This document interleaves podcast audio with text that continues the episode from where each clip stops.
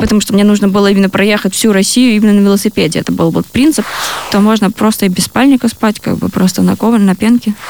А, да, примерно получилось 11 500 километров. Поэтому я не назову себя велосипедистом. Всех с удовольствием приветствую. Меня зовут Андрей Гречаник. Это подкаст «Ни дня без спорта». Подкаст спортмастера о тренировках, соревнованиях, экипировке и здоровом образе жизни. Сегодня я решил поговорить вот о чем. Мне безумно нравится, когда люди придумывают себе какие-то нетривиальные задачи. Ну, то есть не банальщина, вот это марафон там пробежать, э, я не знаю, что-то такое, что можно назвать таким устойчивым словосочетанием «безумная идея» а потом еще берут и эту безумную идею самостоятельно реализуют, и вот за это, как говорили раньше, респект и уважуха. Один из таких героев, э, точнее, одна из таких героинь э, у нас сегодня в эфире, и поэтому поговорим с Анной Роднищевой о ее длительном эпическом путешествии через всю Россию на велосипеде. Аня, привет. Здравствуйте. Давай я в двух словах э, о том, что и когда это было, такую АБВГДейку проговорю, а ты уже дополнишь какими-то цифрами, фактами. Хорошо. Ну и там уже начнем тебя пытать, э, как все это происходило, как ты докатилась до всего этого. Хорошо. Значит, Анна проехала всю Россию на велосипеде вдоль и поперек в буквальном смысле, опять же, слова. Скорее вдоль. Про путешествие, которое началось 10 мая этого 2023 года, закончилось 10 октября этого же 2023 года, выехала на велосипеде Анна с Дальнего Востока, из Владивостока и финишировала возле Черного моря. На это ушло пять месяцев. Все так? Да, именно так. Ты считала, сколько километров? У тебя какой-то гаджет был вообще, который фиксировал там твои показатели? А, да, примерно получилось 11 500 километров. И ты все это время то есть не было такого, что а, что-то я притомилась, сделаю перекур, оставлю велик на парковке, слетаю домой, э, там отъемся, отосплюсь, через месяц вернусь и продолжу свой путь. Или ты все время по-честному двигалась по маршруту? Я все время двигалась по маршруту, даже когда я только начала э, маршрут во Владивостоке, у меня сразу было ощущение, что зима уже близко, надо скорее крутить педали, быстрее проехать этот маршрут, поэтому у меня не было времени когда-то там отъезжать от него, на мой взгляд, надо было вот именно ехать каждый день.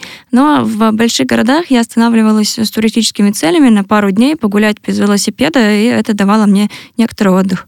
Буквально два дня, может быть. То есть вот максимальная передышка, когда ты не делала перегоны по маршруту, а просто отдыхала в городе или, может быть, какие-то радиалки делала? Она, она сколько? Максимально было три дня. Я приболела просто, поэтому отлеживалась. А так вообще полтора-два дня стандартное было. Ты как-то фиксировала дневные перегоны? Сколько километров? У меня было приложение в телефоне, которое километры считала. Также у меня был велокомпьютер, то есть я сверяла эти оба прибора где-то, ну, наизусть я не помню, конечно, сколько километров я проехала в каждый конкретный день.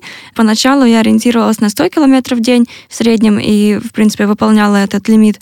Потом э, километраж за день снизился до там где-то 60 километров в среднем.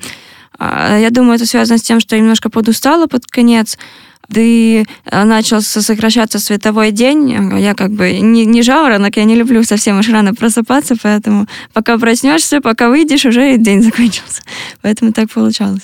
Давай про подготовку ты сама приняла это решение, ты решила поехать одна, без группы поддержки, у тебя не было никакого фургона, который сзади э, катился, вез продовольствие, еще четыре запасных велосипеда. Да, я ехала одна, мне кажется, такие длительные путешествия лучше преодолевать в одиночку, так можно и с собой побыть, и так проще в бытовом плане, не нужно ждать или наоборот догонять кого-то, или ориентироваться на желания других людей, потому что у каждого свой темп. Я, например, люблю делать остановки, то есть я проеду там какое-то время, посижу на остановке, там отдохну или там чай попью, потом дальше проеду. Поэтому, мне кажется, это куда проще ехать одной. И даже, конечно, немножко страшновато одной в палатке ночевать, но при этом, мне кажется, в одиночку ты также привлекаешь меньше внимания к себе. Так что тут не знаю, что безопаснее на самом деле. Какой велосипед, по какому принципу ты выбирала? Что это за велосипед был? Я выбирала велосипед по советам в интернете, по советам своих знакомых, которые увлекаются велотуризмом. Считается, что у велосипеда должна быть жесткая вилка, диаметр колес там 28, 27 с половиной, 28, 29 то есть ну, самый большой относительно. И ну, в целом легкий должен быть. Я в целом выбирала по соотношению цена-качество велосипед, Поэтому какие-то я соблюла вот эти вот принципы. Но, допустим, руль у меня прямой, палка был, а не руль-баран, как многие любят велотуристы. Однако не скажу, что это прям велосипед какой-то специализированный, то есть на нем просто написано, что это городской велосипед. У тебя Giant, судя по фотографиям ВКонтакте а, из да, твоего канала. Да, Giant Offroad на какой-то старой версии его на Авито покупал, поэтому когда сейчас набираешь в интернете Giant Offroad, он немножко по-другому выглядит, чем тот мой велосипед. То есть ты покупала велосипед для поездки протяженностью более 10 тысяч километров через всю Россию с востока на запад, даже не новый? Да, он бэушный, а, но, я так понимаю, до меня не сильно прям на нем кто-то и катался, так, может быть, кто-то в парк выезжал, и все, потому что и покрышки родные в хорошем состоянии были, да и в целом он в хорошем состоянии, на мой взгляд, был. Там даже ни ручки не стерлись, ничего, поэтому он выглядел как новый. Мы даже почти ничего не меняли, то есть э, мне посоветовали заменить заднее колесо, потому что на заднее колесо идет большая нагрузка, на более прочное, на промподшипниках. Я, в принципе, так и сделала, но потом оказалось, что это не, не самое лучшее колесо я в итоге купила, и мне в Красноярске поменяли на другое. Вот с другим у меня уже, ну, тоже на подшипников, но тем не менее, вот со вторым у меня уже не было проблем. А с первым у меня вылетали спицы, и вообще там обод немножко стал... Ну, я не совсем прям разбираюсь настолько в велосипедах, но я так понимаю, что он не то что трескаться, но как-то вот мог сломаться по дороге, поэтому мы его заменили. С, с каждой фразой э, удивляешь меня все больше и больше, насколько ты отважная, что вот это э, стоковое новый велосипед, э, купленный по объявлениям. Я не настолько разбираюсь в велосипедах и при этом э, готовлюсь в одиночное путешествие немножко. Мне веломастера обычно говорят, что те, кто разбираются в велосипедах, обычно недалеко ездят, и, потому что стараются просто тратят все деньги на то, чтобы проапгрейдить свой велосипед, а вот те, кто просто ну, ездят, те рискуют. Потому что если бы я, наверное, знала еще больше, я бы, может быть, и не рискнула все такое. Потому что чем больше ты знаешь, тем больше ты знаешь, что там может сломаться. Допустим, в первый свой поход пробный я поехала на вообще велосипеде, который у меня до этого был, то есть у моих родителей. У него даже вот женская рама, вот он совсем вот городской, довольно тяжелый, с такой амортизирующей вилкой, которая не особо-то и амортизирует, он так больше для, для красоты, как во многих дешевых велосипедах, ну или не дешевых, а специализированных. Вот, и все нормально, я доехала вообще без проблем, даже колеса все выдержали, поэтому вообще считаю, что можно ехать абсолютно на всем. В конце концов, просто заранее э, заезжайте в велоремонты по маршруту, чтобы посмотрели велосипед, может, что-то заменили заранее, а не ждать до того момента, когда он сломается по дороге. Что ты везла с собой э, из э, инструмента, запчастей, э, там, я не знаю, тех жидкостей для этого велосипеда? У тебя было масло, монтажки, там, насос? Да, у меня был насос, монтажки, ну, чтобы покрышки менять. Масла нет, у меня был чисто смазка для цепи ну, мультитул, собственно, и все. Потом я еще докупила спицевый ключ и дополнительные спицы, но это уже после того, как у меня начались проблемы. Изначально не хотела их брать, потому что я представляю себе, как меняются спицы на колесе, но это такая муторная вещь, что я предпочитаю отдать в велоремонт, чтобы они там это все сделали, а самой с этим не возиться. Ни дня без спорта. Окей. Что ты брала с собой из э, одежды, экипировки, снаряжения, поскольку, я так понимаю, ты ночевала не всегда в отелях, хостелах, тебе Да, я бы сказала, большую часть я бы ночевала, я ночевала в палатке, даже, э, может, я не подсчитывала еще все ночи, когда я провела там в мотеле или в хостеле по сравнению с палаткой, но в хостеле я только была в городах больших, у меня была своя палатка велосипедная, то есть она называется Bike with 2 Trump. Она по названию видно, она для велопоездок, э, весит 2 килограмма. Кто-то скажет, что это тяжелая палатка, но по мне так довольно удобная. И она не очень высокая, зеленого цвета, она хорошо маскируется и в траве, и можно даже просто в высокой траве в поле поставить, и она как бы вот, она максимум метр в высоту, то есть она может полностью скрыться в траве. Мне это очень удобно было, вот. Потом у меня был с собой спальник из Декатлона на минус 5 градусов, Почему на минус 5 я очень разлячий человек, я предпочту лучше иметь более теплый спальник, чем нужен. Тем более, что советуют девушкам э, не смотреть на температуру комфорта, которая там указана, а прибавлять там в плюс 10 градусов. То есть это как бы на минус 5 для меня это как на плюс 5. В принципе, он так и есть, до плюс 5 можно в нем вообще спокойно спать. Он, если что, синтетический.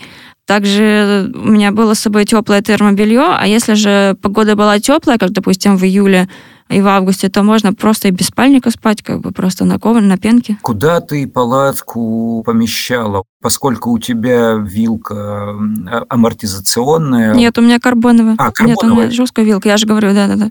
Но на карбоновой тоже нельзя особо чего навешать, поэтому вещи были на руле нацеплены и на багажнике на заднем. Ага. То есть ты э, к вот этой вот тем, теме байкпакинга ты как-то глубоко по-фанатски не подходила, ты просто с практической точки зрения, э, куда удобно, туда подвешиваешь. Да, э, но у меня основное все было в велобауле. Почему в велобауле? Потому что если вы отправляете свою первую поездку и пытаетесь разобраться во всех этих сумках, можно вообще потеряться в интернете, не понять, что вам все-таки нужно, и велобаул – это самое простое решение. То есть туда все складывается. Да, он не, делает развесовку, то есть весь вес получается на задней части, но зато это относительно дешево и понятно, так сказать. Поэтому для первого путешествия я купила велобаул ну, и использовала его и для второго путешествия. Окей. На Дальний Восток ты ехала на поезде. Каким образом ты утрясла формальности, в каком виде ехал велосипед, ты его полностью или частично разбирала, что потребовалось? Ну, я скажу так, по-хорошему написано, что велосипед должен быть убран, то есть в коробку, допустим, или в какой-то чехол, прям такой раз, в разобранном состоянии. Но я лично снимаю переднее колесо, оборачиваю его в мусорный пакет, и сам велосипед, его там части, которые могут испачкаться, или ну так, для, для вида больше, за, тоже заворачиваю в мусорный пакет, это все скотчем обклеиваю. Потом, да, всегда нужно немножко повозмущаться. Проводники не особо любят не габарит, даже когда ты покупаешь отдельный багажный билет, а это именно то, что я сделала, то есть в поездах есть отдельное купе, которое вот именно под багаж предназначено. Но можно сделать грустные глазки, что вот, я опаздываю уже, вот, возьмите.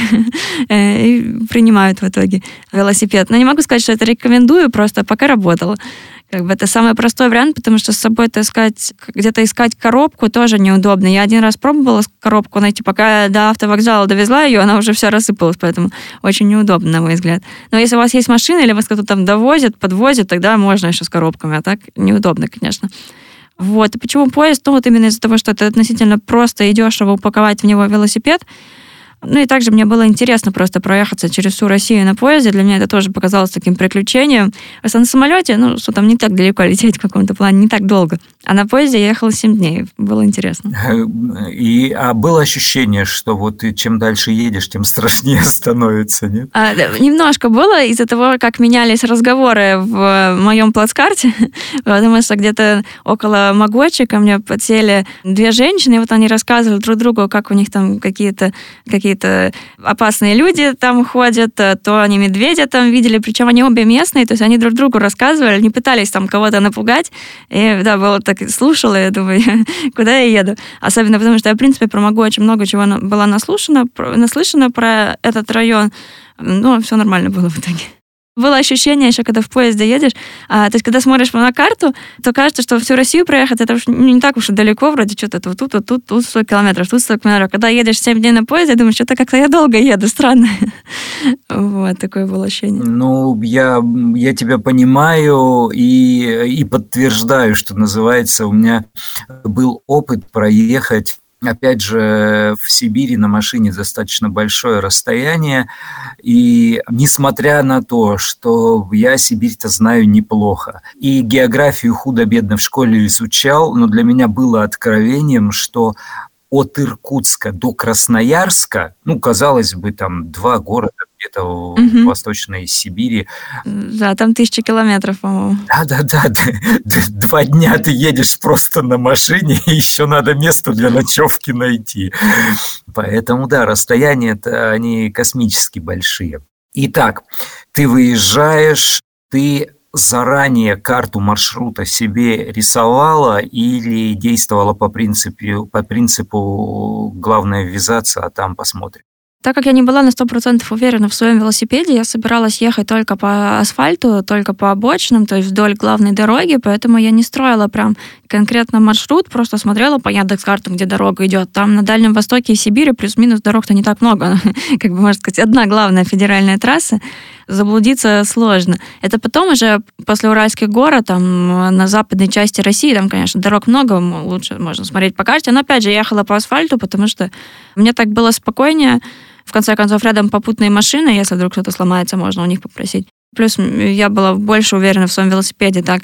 Также из э, своего предыдущего опыта я знаю, что если по Яндекс.Картам прокладывать маршрут велосипедный, то можно уткнуться в какое-нибудь болото, хотя на карте его может не быть и потом придется очень долго возвращаться или как-то его обходить, в общем. А у меня не было такого времени, то есть я говорю, я сразу переживала, что уже скоро зима, скоро в снег выпадет, даже когда я только в мае выехала. И поэтому старалась не терять ни одного дня и почитала, чтобы уж наверняка из точки А доехать в точку Б, запланированную на день. Как ты это все физически вывозила? Как, э, как ощущения, особенно в дни первых перегонов? Я довольно в медленном темпе еду, на мой взгляд, да и, наверное, в сравнении с другими некоторыми велотуристами и просто велосипедистами. То есть я говорю, в день, ну, 100 километров. Это не так много. 100 километров, они растянуты на целый день. То есть с перерывами, там, на посидеть, на чай попить или там просто посидеть, передохнуть. Поэтому я бы не сказала, что я уставала. В первый месяц немножко ныли колени, и ноги в целом, но не критично вообще. Не то чтобы была боль или какие-нибудь проблемы, чисто вот ну, просто усталость как некоторая физическая. А ты специально готовилась в физическом плане и вообще ты э, регулярно как-то тренируешься для того, чтобы эту форму держать или просто сели-поехали? Просто сели-поехали. Я, к сожалению, не тренируюсь, но если вы хотите, конечно, поставить какой-то, я имею в виду, вы, если слушатели хотят поставить какой-то свой или побить чужой рекорд, тогда надо надо готовиться физически. А если вы едете просто для себя, то это не обязательно. Вполне можно проезжать комфортное для себя расстояние и не так уж и уставать. Если не гнать, то и физическая форма не нужна никакая специальная. Угу. Давай про ночевки. А вот ты едешь, темнеет, у тебя палатка, а вокруг ну, вперед идет асфальтовая дорога, вокруг, я не знаю, что, э, сопки или тайга. Э, как ты выбираешь место для ночлега, как э, разбиваешь лагерь и на чем готовишь? А, по-разному. Я стараюсь подъехать ближе к поселению, к селу какому-нибудь, потому что там и связь есть. Можно связаться с родными просто в интернете посидеть да и в целом спокойнее рядом с людьми, хотя я знаю, что люди тоже опасные, но все-таки медведей я боюсь больше, поэтому стараюсь подъехать к какому-то населенному пункту и незаметно в кустах где-нибудь у них там расположиться недалеко. То есть бывало прям совсем близко, бывало чуть-чуть подальше, то есть на повороте в населенный пункт. То есть я недалеко отхожу от дороги, буквально там вот за ближайшие кусты, за ближайшие деревья, так, чтобы меня было не видно. Ну, поэтому в зависимости от густоты этих э, кустов. Еда, у тебя газовая горелка была, ты готовила что-то, или заезжала, покупала что-то съестное, что там можно в готовом или почти готовом виде употребить? Я покупала хлеб, сыр, то есть такие продукты, которые не нужно готовить, просто бутерброд сделала, перекус... чтобы перекусить. Также у меня были каши растворимые, кускус, то есть э, еда, которую можно кипятком залить. Кипяток, я, естественно, подогревала на газовой горелке, ну или чай там жена не готовила. А если хотелось э, чего-то более серьезного, то раз в несколько дней я заезжала в кафе, там борщ съесть или Батончик. сырники какие-нибудь перекусить. Вот. В принципе, у меня с собой довольно много еды было, потому что э, я довольно много ела, во-первых, а во-вторых, э, Просто мне так было спокойнее, чтобы если вдруг я где-то там застряну, допустим, то у меня был бы запас еды на несколько дней вперед, как минимум. Слушай, я слушаю тебя, слышу, что ты говоришь, и узнаю себя в своей не, не столь продолжительной, не столь длинной не столь страшной поездки, но которая тоже была минувшим летом. Mm-hmm. Все так, все, все ощущения, все происходящее так. Батончики какие-то, я не знаю, гематогенное, что-то сладкое вот для перекусов. Э, этого же постоянно хочется, что-то везла с собой. Да, сладкого у меня было очень много. Это мне очень нравились пряники, батончики типа сникерса. То есть, ну, такие стандартные, наверное, сладкие вещи. Я довольно много их ела. Можно еще сгущенка у меня была, тоже иногда ела и без... Э, отдельно просто. Ни дня без спорта. Давай такое. Я узнал о тебе из официальных средств массовой информации, скажем так. То есть я слышал твои эфиры, видел статьи, после этого э, решил написать. А. Обычно журналисты, они же другие вопросы, скорее всего, задают. То есть их вот эти частности, как там педали крутить и что с собой в сумку, в которую из сумок что положить, э, их это не интересует, их интересует что-нибудь там ну, про масштабы страны э, или что произвело большее впечатление. Вот тебе какой из городов на пути твоего маршрута, я сейчас такой журналистский банальный вопрос задам, что тебя впечатлило, какой из городов понравился, чтобы ты сказала прям вау, и хочу еще туда вернуться, там, я не знаю, с другими целями, погулять, пофотографировать, пожить. А, я бы сказала, что мне многие города понравились, просто потому что пока ты едешь к ним на велосипеде, особенно вот я, допустим, от Благовещенска ехала до Читы, полторы тысячи километров, у разных людей есть разные мнения по поводу Читы, но когда ты так долго до нее едешь, ты, ты приезжаешь, и она тебе кажется просто мегаполисом. Прям очень классный город. А, но это именно такое субъективное, наверное, впечатление. А так вообще мне очень понравился Иркутск. Там а, много туристических мест, то есть вот даже гуляешь просто по центру города, и там сохранены и старые каменные здания, и деревянные зодчества, и церкви тоже старые. В общем, это вот ну, с туристической точки зрения очень интересно посмотреть. Также там недалеко Байкал, но Байкал я и так до этого проезжала, поэтому я уже из Иркутска-то я к нему не ехала. Не зарулила на Байкал, да? На Альхон туда не На Альхон нет, но я и так проезжала Байкал по его южной части, как бы там и ночевала, и, в принципе, успела насладиться, так сказать.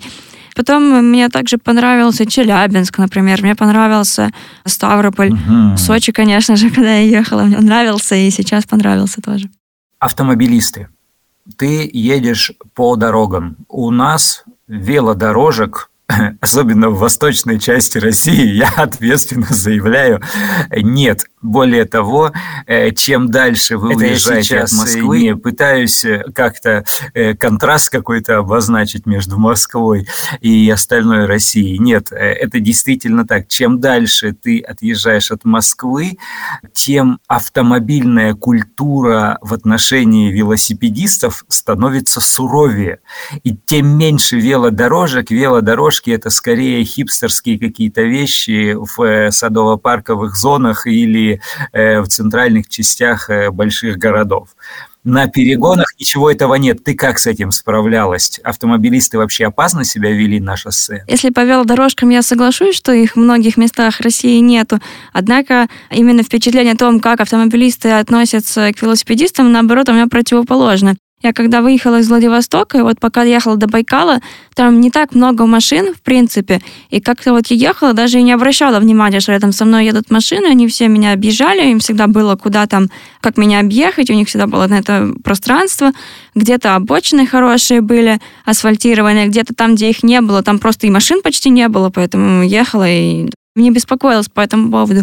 А вот после Байкала, после Иркутска, там куда более сильное движение, дороги при этом уже, Поэтому получается, что там вот ехать опасно. То есть обочины асфальтированной нету, ехать по обочине, грунтовой как бы обочине, тоже не особо получается, потому что там какие-то камни, там, во-первых, очень много от машин, особенно от грузовых машин, всяких э, проволок. В общем, когда вот у них колесо отваливается, там, понимаете, покрышка отваливается, да, у них там очень много всяких вещей, которые может проколоть камеру велосипеда, поэтому по грунтовым э, обочинам смысла ехать нету там опасненько ехать. Но ничего, я проехала. Не сказать, что это прям удовольствие было именно ехать по Сибири, именно вот из-за того, что было очень много машин. Дальше к западной части России там в принципе, можно, поскольку дорог, в принципе, становится больше, можно выбрать более оживленную трассу, можно выбрать менее оживленную трассу. Но в западной части России, например, в Саратовской, Волгоградской области, там дороги хуже в плане качества асфальта, тоже особо не разгонишься, ну или какую-нибудь яму влетишь. Поэтому, на мой взгляд, наоборот, на Дальнем Востоке ехать на велосипеде по трассам это куда приятнее, чем в других регионах России проколы, поломки, порывы цепи, э, что-то такое было вот помимо заднего колеса? Нет, у меня только были проблемы вот с задним колесом, э, вплоть до того, что мне вот в какой-то момент пришлось на попутке доехать до следующего города, там починить это колесо, а потом вернуться обратно на маршрут и уже ехать на велосипеде. У меня только вот это была самая большая проблема. А так, ну, покрышки, конечно, стирались, камеры тоже лопались, но это как бы не проблема, это все в моменте, как бы это расходник, можно быстро заменить. А так я в Красноярске заранее, то есть я и колодки меняла тормозные, и цепь меняла, и мне там его прочистили, велосипед. Заранее заехала, чтобы мне заранее его, так сказать, э, подремонтировали. А если дождь, грязь и, не знаю, какой-то неприятный участок дороги, после которого нужно что-то своими руками, что-то приходилось делать, там скрипы какие-то устранять? Да нет, скрипов прям не было.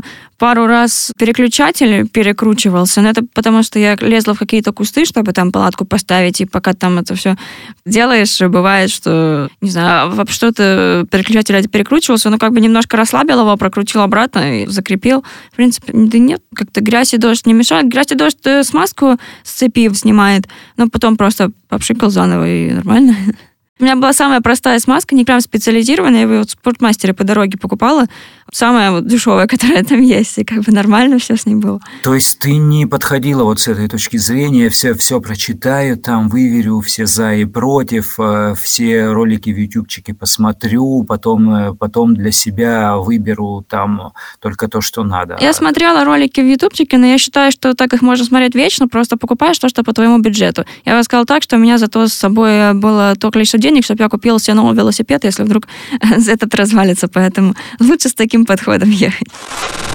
Ни дня без спорта. Давай про такое э, личное, ментальное. Ты же, получается, пять месяцев фактически наедине с собой или вдвоем с велосипедом. Сколько раз, ну я не предлагаю посчитать и сказать количество, но, но все же, сколько раз тебе приходила в голову а, простая, но ясная мысль, зачем мне все это, ну куда я полезла, ну его нафиг надо было дома сидеть. Начинала ли ты разговаривать с велосипедом? Есть ли у него там, я не знаю, имя, э, участвовал ли он в диалогах, и есть ли сейчас какое-то вот отношение к нему как к живому существу, или там э, страх с ним расстаться, или нежелание продавать. Я понимаю, что оно смешное, вот это все, но те, кто в какие-то дальние путешествия, э, однажды отважился съездить, и вот в такой ситуации, когда ты один на один э, побывал, он меня поймет. У тебя как? Да, у велосипеда есть имя по одноименному мультику «Лошарик», я его называла. Не знаю, почему у меня так вот приспичило именно. Конечно, пять месяцев это слишком, слишком длительный срок для того, чтобы побыть с самим собой, становится немножко не то чтобы скучно, но одно и то же думаешь, э, тем более, что ты просто едешь, и не сильно ты можешь чем-то посторонним заниматься. Вот просто каждый день едешь, едешь, едешь, едешь. Это довольно рутинное занятие такое. Вот. Но, с другой стороны, пейзаж постоянно меняется, и как бы никогда не знаешь, что там дальше. Всегда это интересно. Иногда можно какого-нибудь оленя увидеть или лесу, еще каких-нибудь животных, птиц, например это как-то немножко так отвлекает. Не, я прям с велосипедом или самой с собой слух не разговаривала, наверное. Конечно, велосипед становится чем-то таким прям mm-hmm. очень ценным для тебя, твоим другом. Но я думаю, к своему предыдущему велосипеду я за первую поездку больше привязалась, чем к этому. Ощущение, когда ты переваливаешь медиану, и, ну или там, я не знаю, Уральский хребет, э, когда уже э, а, все близко, рядом, когда все самое страшное позади, э, ты расслабляешься больше и начинаешь как-то катить в кайф э, в совершеннейший, или наоборот, э, тревога ближе к финишу нарастает, потому что ну вот что-то произойдет, а, а обидно, что это уже близко к финалу были абсолютно все эти чувства. То есть, наверное, первый месяц-полтора я ехала на энтузиазме где-то до Байкала. После Байкала э, немножко энтузиазм э, как бы подрасточился. И, наверное, следующий месяц-полтора я ехала механически. А где-то а, уже около Омска, ну, может быть, э, начиная с Омска, может быть, где-то вот на Уральском хребте а, уже было такое, что я ехала через силу, а когда уже подъезжала к Волгограду, то есть уже в такой юго-западной части России открылся там, второе дыхание, и снова появился энтузиазм, потому что вот уже совсем близко, э, во-вторых, а, а, уже погода стала теплее, то есть уже начался сентябрь с одной стороны, с другой стороны все, я в южной части России, здесь уже а, снег вряд ли меня в ближайшие дни застанет, и как такое спокойствие прошло. А, вот. И, но когда уже после листы, то есть когда мне оставалось последние тысячи километров, я прям начинала, начала снова даже не то, что снова, как будто начала побаиваться машин, потому что думаю, вот сейчас заденут как-нибудь, я упаду, там, мало ли что-нибудь сломаю, и все коту под хвост. Да, такие мысли тоже были, но как-то нормально все прошло. Но было такое, что я прям э, слишком осторожничала под конец, да. Как ты сейчас думаешь, это твое самое эпичное э, велоприключение, велопутешествие, или сейчас это всего лишь разминка, и ты готовишь э, что-то более грандиозное? Не, я думаю, что пока мне хватит. А, пока у меня была мечта именно проехать на велосипеде большую дистанцию, всю Россию, а, я ее проехала. А, конечно, если бы не было бюрократических моментов на границах, я бы, может быть, и поехала и дальше, но мне лично комфортнее без них вот просто ехать по своей стране, а не беспокоиться из-за виз. Или, допустим, я по дороге встретила велопутешественника из Ирана, он ехал из Москвы в сторону сторону Байкала, планировал доехать до Магадана, но в итоге он только до Байкала и доехал, потому что у него закончилась виза. И он очень а, как бы расстроился по этому поводу. Ну и в целом он не успевал как бы проехать весь маршрут, который изначально задумывал. Э, и мне кажется, это очень обидно, что когда большой какой-то маршрут заканчивается чисто потому, что у вас не хватает дней в визе. Поэтому, а, я думаю, нам, россиянам, очень повезло с тем, что у нас такая большая страна, и можно по ней накатать э, тысячи километров и как бы без всяких проблем сейчас, когда зима приближается, а мы говорим а, в, в середине ноября, что для своего м, такого велосипедного бытия э, ты делаешь? Ты, ты просто отдыхаешь, э, стараешься больше лежать и в сторону велосипеда не смотреть, или ты что-то начитываешь, насматриваешь, изучаешь, подумываешь, э, там, я не знаю, э, какие-то гаджеты, может быть, примеряешь, или какие-то запчасти э, приобретаешь. То есть вот, э, вот это вот межсезонное, вот этот, вот этот зудеж э, велосипедиста или там мотоциклиста, э, он, он присутствует или ты, в принципе, отвлеклась и занимаешься какими-то другими там э, повседневными, бытовыми там или рабочими задачами? Я считаю, что за лето я накаталась вдоволь на велосипеде, поэтому сейчас я просто работаю, занимаюсь своими делами, и велосипеда пока не трогала по факту. А, вот. Также я хочу попробовать в новом сезоне какие-то другие способы туризма, не обязательно прям такого большого, но тем не менее. То есть я читаю про пеший туризм, про альпинизм, думаю, вот мне было бы интересно попробовать какое-то другое путешествие уже не на велосипеде. Поэтому я не назову себя велосипедистом, я вообще только второй год вот так вот э, куда-то на дальние дистанции еду. До этого я максимум на велосипеде, может, по парку в Москве каталась, и все. И все-таки отважилась, тем не менее, на то, на что многие не отважатся никогда, и даже мысль такая в голову не придет. Да, но понимаете, а, я как бы отважилась именно из-за того, что у меня было желание отправиться вот в длительное путешествие. А как и, и каким способом мне было в каком-то плане все равно. Если бы у меня не было велосипеда, у меня, может быть, пришла бы идея пешком куда-то пойти, там просто, знаете, с рюкзаком или же еще какими-то способами путешествовать. Тут вопрос, как бы велосипед только средство для того, чтобы пройти определенный путь, которого вот желает, так сказать, душа, такой внутренний зов. Поэтому у меня не было вопросов к велосипеду. Даже когда я в первое путешествие отправлялась, то я думала, ну ладно, если он сломается по дороге, я как-нибудь, не знаю, автостопом или пешком дальше пойду. Ну, ладно, и все равно. Конечно, в этом путешествии я не рассчитывала, что велосипед сломается. А если он сломается, я просто куплю новый потому что мне нужно было именно проехать всю Россию именно на велосипеде. Это был вот принцип, нигде не срезать, все вот именно, ну, так сказать, по-честному, от Владивостока до Сочи. Все равно смысл этого путешествия не велопробеги, а вот пройти определенный путь, э, который ты хочешь пройти. Понял, то есть путешествие первичный, велосипед, средство передвижения. Ни дня без спорта.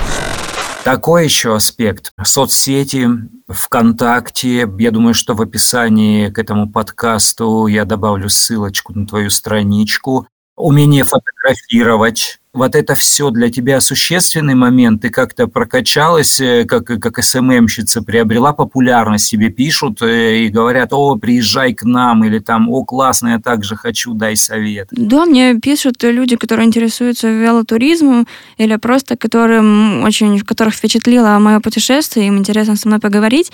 Однако я не скажу, что это прям блог, это просто такой, ну, страничка с путевыми заметками. А, да, на меня подписались люди, и это было классно, потому что когда их стало, когда подписчиков стало больше, и также и СМИ про меня чуть больше стали рассказывать, э, меня люди приглашали у них остановиться, пару раз я останавливалась у кого-то дома из подписчиков, вот, просто помощь какую-то предлагали, то есть на дороге узнавали. А, это приятно, это классно, мне кажется. Вот, однако я даже не скажу, что я прям вела этот блог, то есть иногда я какие-то дни пропускала, ну, то есть э, не то чтобы... Там все дни описаны, но просто не, не то чтобы я прям каждый день туда писала. И фотографировала я тоже чаще всего не слезая с велосипеда, то есть, как бы, несмотря на то, что я фотограф, мне это тоже в тот момент немного не хотелось к этому вообще подходить, просто вот. Главное было именно проехать. То есть ты это делаешь преимущественно для себя, не для какого-то социального одобрения, не для того, чтобы прокачать блог или построить личный бренд, э, как э, путешественницы. У тебя твои ощущения, твое видение, твое понимание на первом месте. И да, и нет. Я бы сказала, что мне, конечно, хотелось бы не то чтобы личный бренд, но из этого блога про меня узнают не только люди, которые вот просто случайно попали на эту страничку, но с помощью этого блога также могу общаться с единомышленниками, людьми, которые проезжали не меньше как бы километражи на велосипеде, и мне кажется, куда проще с ними общаться, когда ты можешь показать, что ты такой же, как бы, чтобы это не просто на словах было, а как бы вот ну, какой-то блог, доказательства, потому что с помощью блога я нашла вот людей, единомышленников, можно так сказать. Для меня это важно, что а, люди такого же склада ума знали про меня, вот я, я бы так сказала. А так, в плане популярности, то да, это наверное, не столь интересно. Я сама вдохновлялась блогами других путешественниц, именно путешественниц, потому что когда, допустим, Егор Ковальчук, известный велотурист, велопутешественник, э, постит фотографии из Африки с какими-то аборигенами, да, это одно дело. А когда девушки постят, для меня это важнее, потому что как бы показывать, что если их, э, грубо говоря, с ними ничего не случилось на дороге, то и у меня есть шанс безопасно проехать какую-то определенную дистанцию. Поэтому я внимательно читала блоги других велопутешественниц, ВКонтакте или еще находила где-то потому что они как бы давали мне представление о том, что меня ждет по дороге, и также показывала, что э, девушки моего возраста и старше, и младше по мне, но тем не менее, а, тоже проезжали эти дистанции. Поэтому, когда я вела свой блог, я считаю, что я подразумевала, что, возможно, это не то, чтобы даже вдохновить, сколько покажет другим девушкам, что это тоже возможно, потому что одно дело, когда один человек проехал, да, как, не знаю, всю Россию, а, и другое дело, когда, допустим, 10 человек проехал, потому что 10 человек это уже статистика, что все хорошо.